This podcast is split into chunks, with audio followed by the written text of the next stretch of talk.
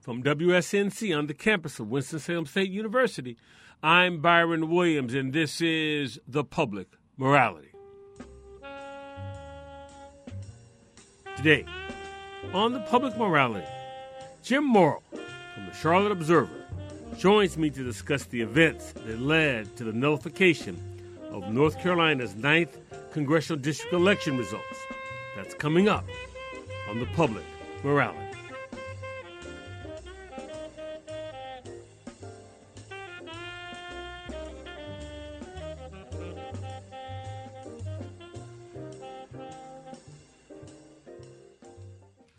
Welcome to the public morality.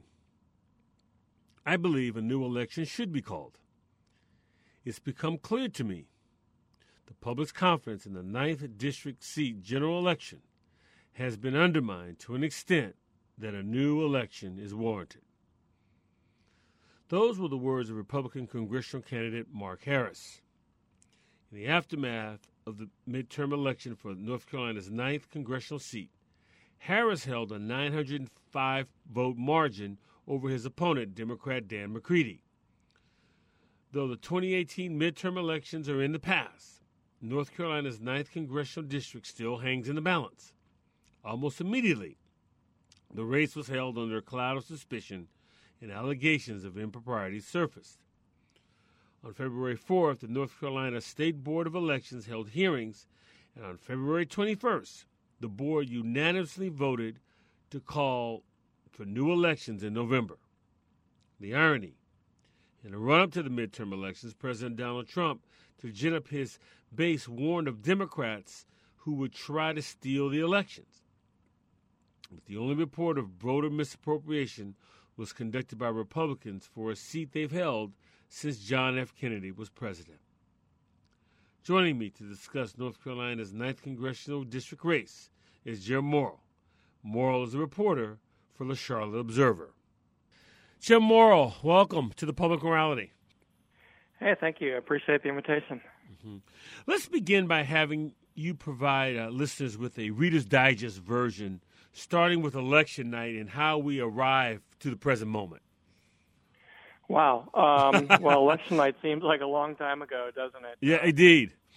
But uh, uh, Mark Harris, who had been the surprise winner of the primary back in May in the Republican primary, uh, beat Democrat Dan McCready by 905 votes in the ninth district. And uh, your listeners may not be from the ninth district or familiar with it, but it runs from central Charlotte to uh, past Fayetteville to Bladen County.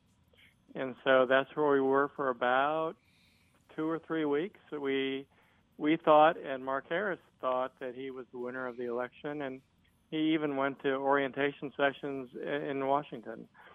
And I, I'm told that he even picked out uh, uh, the color of his office walls. So there you go. Things change. So, so at what point did it become apparent that there may be some uh, voter improprieties at work? Well, it became apparent to the public on November 27th. That's when the board, uh, state board of elections, met in Raleigh to certify elections, and they certified uh, elections throughout the state. But one member, uh, Josh Malcolm from Robeson County, uh, raised a red flag about uh, the ninth district elections. He's from Robeson County, and he said that he had been familiar with some I think he called them unfortunate activities in that part of the state. And so the state board met in closed session behind closed doors at that point for a while and came out and voted unanimously not to certify the ninth district. And so that sort of uh, caught everybody's attention. And then, uh, uh, gosh, then it went from there. It uh, kind of spiraled from there, and, and reporters flocked down to Bladen County after a couple days and, and started talking to people. There'd been some there'd been some signs, uh, peculiar signs, uh, leading up to this way back in the primary. And two th- this goes back pretty far. It goes back several years, but in the ninth district, it goes back until 2016. In the primary that year, there was an anomaly in in the Republican primary where the one candidate got, I think it was 221 out of 225 absentee votes, um, which kind of went below the radar right. until all this happened. Now, this is a seat uh, that has been in Republican hands, I believe, since John F. Kennedy was president. Is that correct? Well, I, I think even before. You know, they they. Uh, I always thought it was uh, from the early '50s, but it depends on how they realign the districts. And the district had been changed many, many times. Uh, you know, it's different now than right. it was even uh, four years ago. So uh, but yeah, basically from this area in the ninth district, as it's known, it's always had a Republican uh, mm-hmm. member of Congress. So, and it is a pretty conservative district, mm-hmm. now, uh, especially in Union County and Southeast Charlotte. Mm-hmm. Now, now, how was it that Republican Mark Harris, who you, um, who who was the uh, nominee, how was he able to defeat the incumbent uh, Robert uh, Pittenger in the primary? How, how, how did that occur? Well, you know, I think uh, in the primary, he carried two counties, um, Bladen County and Union County, and uh, he said even he even said on the stand last week that he ran in Union County as if he were running for county commissioner. So he went to everything, you know, every luncheon, every every dinner, every rally. But um, you know, Pittenger had defeated him in 2016, just a couple of years ago, and Pittenger beat him by 134 votes. So it was a you know really close election, and it kind of stuck in uh, Harris's craw that the race was so close, and that he lost, and he wondered what he could do differently, and that's when he decided to hire this guy at the center of all these allegations of of um, illegality, frankly, uh, a guy named McCrae Dowless from uh, Bladen County. Mm-hmm. And Dowless ran an absentee ballot campaign in 2016, he worked for the candidate who got the preponderance of absentee votes in in that county, and so Harris wanted to hire him. If you're just joining me, I'm speaking with Jim Morrill of the Charlotte Observer, and we're discussing the events that led to the nullification of North Carolina's ninth congressional district. Um, you mentioned McCrae Dowless. Why don't we pick up from there and, and, and, tell us a little bit about who he is? And he has a rather unsavory background, if you will. Yeah, that's one way to put it. I think he's been. A, I think he served time in for uh, a couple of felonies. One in, there was one instance of insurance fraud, and uh, there was another felony on the record, and I, I'm blanking on what that was. I think it was perjury. Perjury, right? Perjury and insurance fraud, which are two red flags you would think if you're going to hire somebody. And uh, uh, so he ran this absentee ballot operation in, in Bladen County, and he'd been doing it for apparently for quite some time for different candidates, even different parties, um, depending on the situation. And he was at the center of a state board hearing in 2000 after the 2016 election, where where the Republicans, ironically, were uh, complaining about some uh, irregular activities in Bladen County, and he was sort of at the center of that. And he he testified to the state board of elections at the time, and they had uh, recommended uh, an investigation by the district attorney at the time, and I think it reached the U.S. attorney in the Eastern District in Raleigh. And uh, but anyway, he was he was still doing this in 2017 when Mark Harris went up to him. Well, I mean, the, I, I, you can't. I can't miss the irony that you have a, a pastor. I guess he, he, he, uh, you know, at this time a former pastor, who then hires someone who's got two felonies, you know, perjury and and, and the other charge. Uh, uh, They're just you know, and you're running for a congressional seat. That just seems like an incongruent match. You know, he claimed that he didn't know that. He claimed that he had done a background search, or his people had done a background search and it showed a couple couple misdemeanors. Uh, he told me at one point that they had only searched Bladen County, and some of these the perjury and the other charge had been elsewhere in North Carolina. Well, it's not hard to do a background search on somebody and look at the uh, you know their their record at the Bureau of Prisons or uh, you know, do some kind of a statewide background check. So it seemed it seemed a little uh, uh, sloppy, frankly, to do just a, a, a county check on that. And you may be getting to this, but the drama in, in last week's hearing was that his son is the one who kind of blew the whistle on him. Reverend Harris was saying, you know, he never had any warnings about McCrae Dowless. He never had any sense that he was up to something that he shouldn't be. And his son had told him, you know, from the get go that, uh, that there was something shady going on with this guy.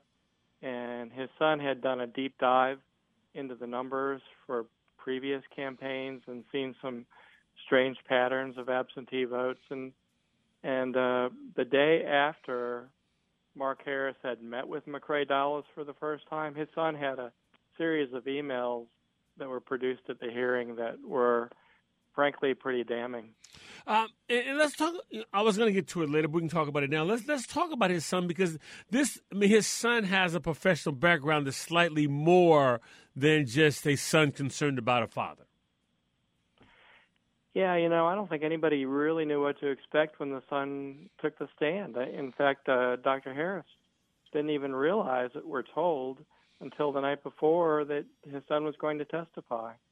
But his son is a lawyer. His son works for the U.S. Attorney's Office. He's only 29 years old, but you know he seemed to have a good head on his shoulders and was very uh, polished and had a good sense of right and wrong. And he he told his father through this series of emails.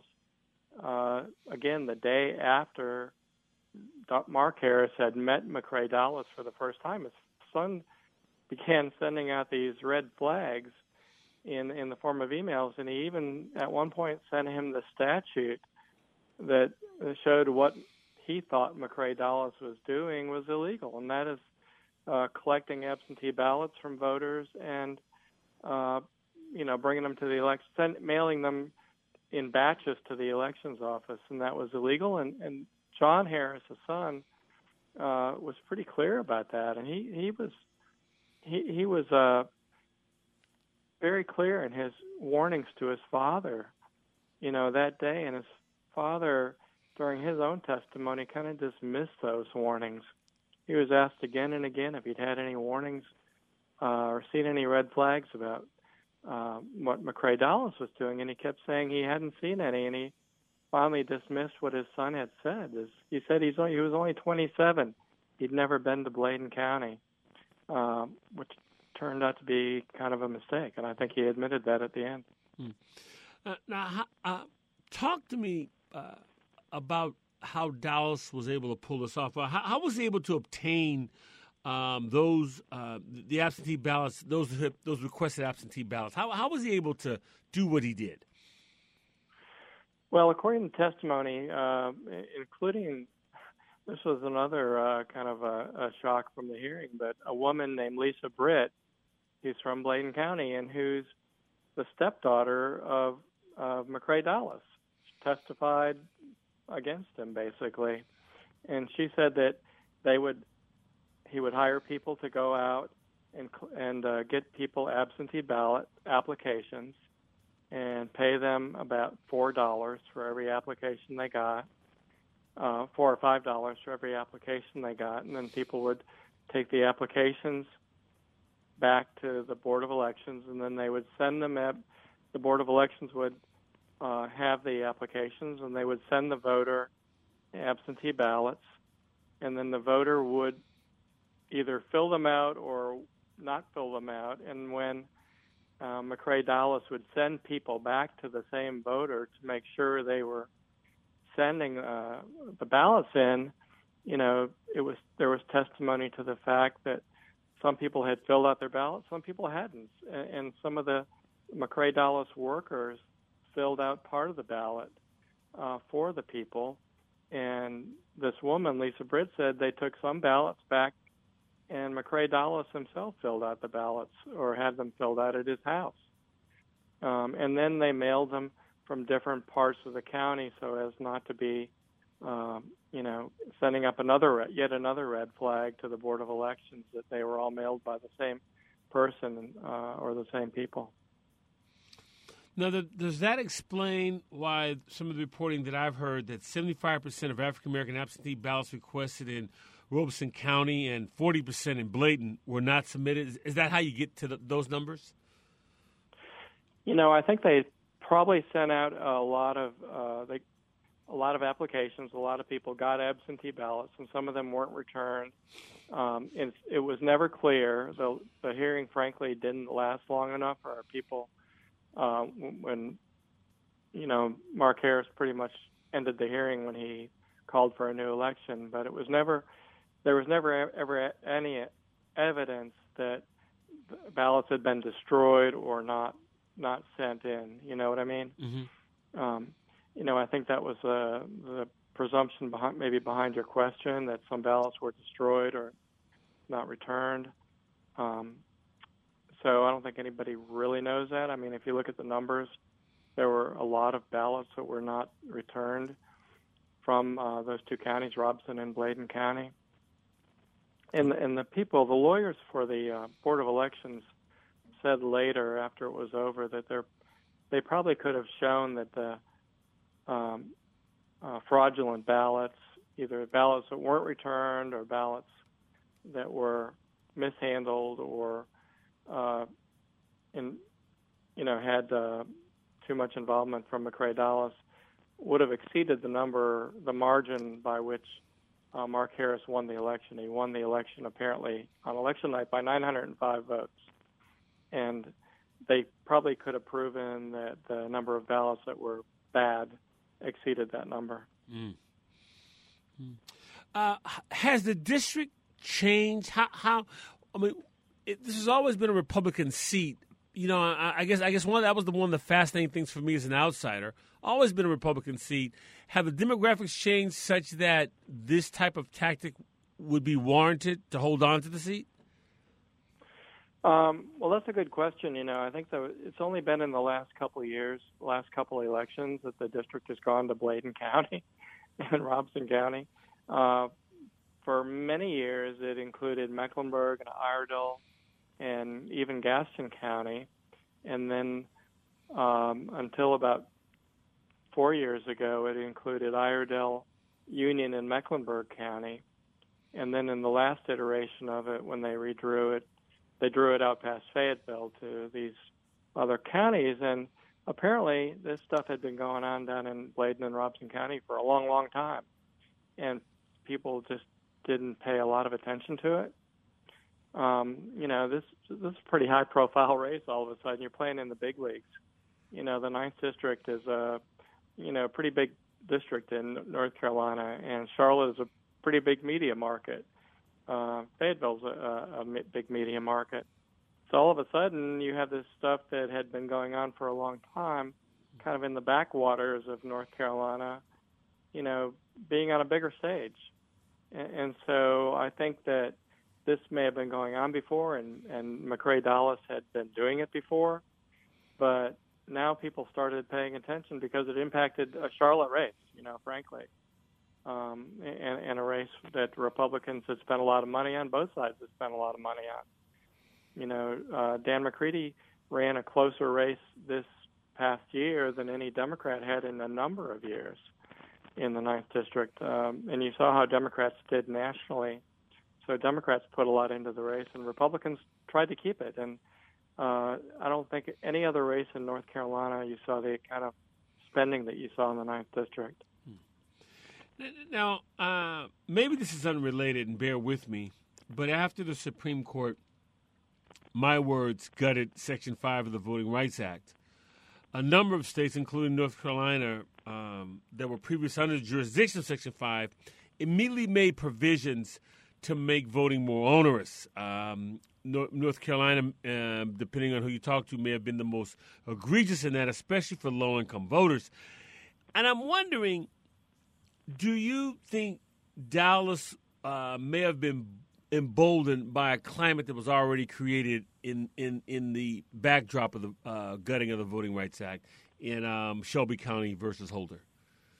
Yeah, I know what you mean. I don't know that I would go that far. Um, he seemed to be kind of a free agent down there, Mm-hmm. and he might have been doing this even before. I mean, the the the, the decision you're talking about, you know, affects the districts, and it's why um, North Carolina districts no longer need to get pre-cleared by the Justice Department, um, which which happened before Shelby v. Holder, and and uh, you know, it seemed to me that he was just doing what he was doing down there because he could, you know, and he he realized he you know, could make some money off of it. Um, you know, it came out during the hearing that uh, the Harris campaign had paid him over $131,000, and part of it was part of the strangeness of last week was that there was virtually no oversight. Uh, Harris uh, paid McCrae Dowless through the Red Dome Group, which was Harris's major consulting firm, and they didn't. They had virtually no oversight of what McCrae was doing. If McCrae told him that he needed fifteen hundred dollars, uh, they gave him fifteen hundred dollars. If he told him a day later that he needed sixteen hundred dollars, they gave him sixteen hundred. And this this went on and on, and there were very few invoices, if any. And uh, Harris himself uh, sort of kept an arm's length from it. He just said he left it up to the uh, consultant to take care of it and to interact with McCrae Dowless. You know, there's a lot going on in North Carolina with voting, voting, and voting rights and, and redistricting, and I, I think this may not have been particularly related to it. So, so, so a lot of there were a lot of transac- transactions just via word of mouth and and and not a, a large paper trail. Is that my understanding that correctly? Yeah, I mean, uh, Andy Yates, who ran the Red Dome Group, who was really the chief consultant for Mark Harris, he's the guy that reporters talked to, that we were directed to to talk to about the campaign. Uh, he said there were no, virtually no paper trail with with McCrae Dowless. You know, that uh, he called it a done deal by the time he, Andy Yates, got hired by the campaign in the summer of 2017 uh, Dowless was already a done deal as far as Reverend Harris was concerned. He'd already brought him on, and uh, apparently without a whole lot of a lot of oversight or accountability, There's very little paper trail. So now, now what happens uh, looking forward? What happens to Harris? Does he run again? Is there an, an, another primary involving Harris? Uh, how is it that a nullification? Um, how does that affect the? I guess the will of the voters. I mean, I, I know I asked you a lot there. I'll just let you unpack it, and we can play with it if you will. Yeah, you know they haven't set a date for a new election yet. That's the next uh, shoe to drop from the state board. Uh, it'll probably be a May primary and an October general election. As to whether Harris is going to run, I think it's going to be hard for him to run. Although I heard today that he's been making calls, uh, that he started making calls right after the hearing uh, to sort of gauge support, apparently, uh, for a run. But um, you've got other candidates coming out of the uh, woodwork now uh, talking about running. There's a couple, at least one former commissioner from Mecklenburg County. There's a former state senator from Union County, which is really, uh, you know, population base of the district. There's other people too, and it, it seems really hard to imagine how Reverend Harris would a get anybody to work for his campaign at this point, and b raise the money that he would need to to raise. Uh, what What about the uh, the former incumbent, um, uh, Representative Pittenger? Pittenger. Yes.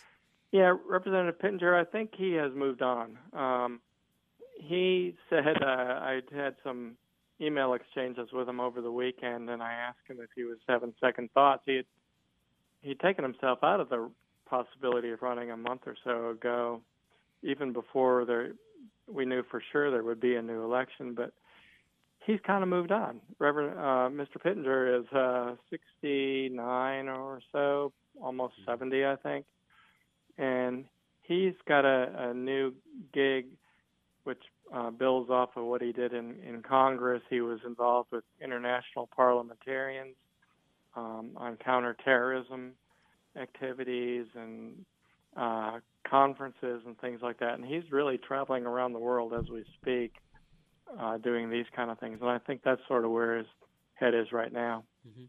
So it could be a wide open race. any uh, and and and and of course uh, McCready is going to run again.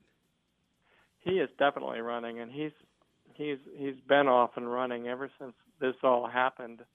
I think uh, November since November 27th when they declined to certify the race and raised some questions about it. He's been raising money, and he's raised. Uh, he had raised over half a million dollars uh, even a month ago. Um, in a, the first month that this was playing out, and you know what's interesting is, you know, all the presidential candidates now are kind of jumping on his bandwagon, and, and I think people like Elizabeth Warren and uh, Kirsten Gillibrand, and even um, um, the woman from California, Kamala Harris, Senator from Kamala Harris, is, have been uh, trying to help him raise money. So, and that's just the tip of the iceberg. If there's an election uh, and uh, it goes into October, you can bet that a lot of Democratic presidential candidates would be here on their way home or to South Carolina. the South Carolina primaries in uh, in March, well, February. Well, I'm wondering, given the the um, the margins, I mean, this race will not change the majority that, that the Democrats in the House currently enjoy. So, is the fundraising is this going to get expensive because Democrats want to be seen as doing a favor for McCready, or Republicans going to join in and sort of draw a line line in the sand, if you will? Yeah, that's a good question you know, it's going to be the only congressional race this year. Um, well, I take that back. There's another one in North Carolina, isn't there, in the third district right. where Walter Jones passed away. Um, it, it'll definitely be a high-profile race, given all the all the attention, national attention given to the circumstances of the of the election fraud that we saw, and there may be some, um, you know, legal ramifications for people involved in that. So I think it'll get national attention, and I would think Democrats would uh, probably spend more money here than Republicans. Um, you know, it's, it's still a Republican district, though. I mean, on paper, it's still a Republican district. Now, I think McCready is going to try to run on, you know, the culture of corruption and all that, and maybe that'll be a, a play for him. But there's still a lot of conservative voters in this district, so it depends on who the candidate is. Um, are there any criminal charges pending? No, although I think uh, one of my colleagues at the News and Observer, our sister paper, had a story the other day about uh, Lorrin Freeman, the district attorney from Wake County, um, either re-engaging uh, an investigation that she already had from 2016 and incorporating some of this testimony. And I'm sure there will be some criminal charges, to be honest with you. I was just wondering. I mean, how does how does Dowless uh, escape criminal charges? How does Harris escape criminal charges? Because he bears some responsibility because it's his campaign, and and we've seen before. I didn't know is is not necessarily a, an effective uh, alibi. Yeah, you know, I don't think Dowless does escape any charges, and, and whether Harris does or not, I don't know. It could have something to do with whether he runs again or not, too. I was just talking to somebody who said if he runs, uh, you know that's sort of asking for trouble uh, again, um, and maybe that brings more attention to you know more prosecutorial attention to it. But um, you know he he may be on thin ice. He came close to uh, saying something under oath the other day that uh, apparently wasn't true. Um, when his lawyers sort of stopped the hearing and in mid mid mid question and uh, took a break. And when they came back, he, made, he read a statement saying there should be a new election. So I, I mean, that right there, I think is what sort of got me really like, hey, I want to do a show on this because you you had intrigue that seemed like a made for television series. The the the the the, the stepdaughter uh, of Dowless testifies. The son of of Harris testifies. He's giving a statement halfway through, and then and it's like, wait a minute, I want to redo. We need to have we need to have an election. I mean, I just that was like 180 degrees from what we had had up until that point, and I was just, I mean, who wrote this? I know Spike Lee, maybe. Yeah. I don't know. Um, uh, you're right. It's uh, you know nobody could have uh, kind of uh, written it with all the plot twists that it had. from the stepdaughter to the son to the sudden turnaround. And not only did he read a statement saying there should be a new election, but he said he'd had two strokes. We knew he had been in the hospital for a couple of weeks. He'd had some infection. Maybe it was more than a couple of weeks. Uh, he didn't say a lot about it, but at one point he put something on Facebook thanking people for their support during his hospitalization, and he talked about the infection. But on the stand, out of nowhere, he said he'd had two strokes while he was in the hospital or while he was dealing with this infection. So it's like, whoa, hit me again, you know? it uh it was uh really bizarre and stunning. The whole week was pretty stunning. Well, Jim, if you, if you ever get tired of uh, working for a newspaper, you know this this has all the makings of a novel. Just change the names and just re, re, just just yeah. just write what you've already reported. I think you've got the makings for a great novel. Uh, yeah, you know, maybe so. Jim Morrill, um, Charlotte Observer. Thank you, sir, for joining me today on the Public Morality. Much appreciated. That was Jim Morrill. Stay tuned for my closing remarks.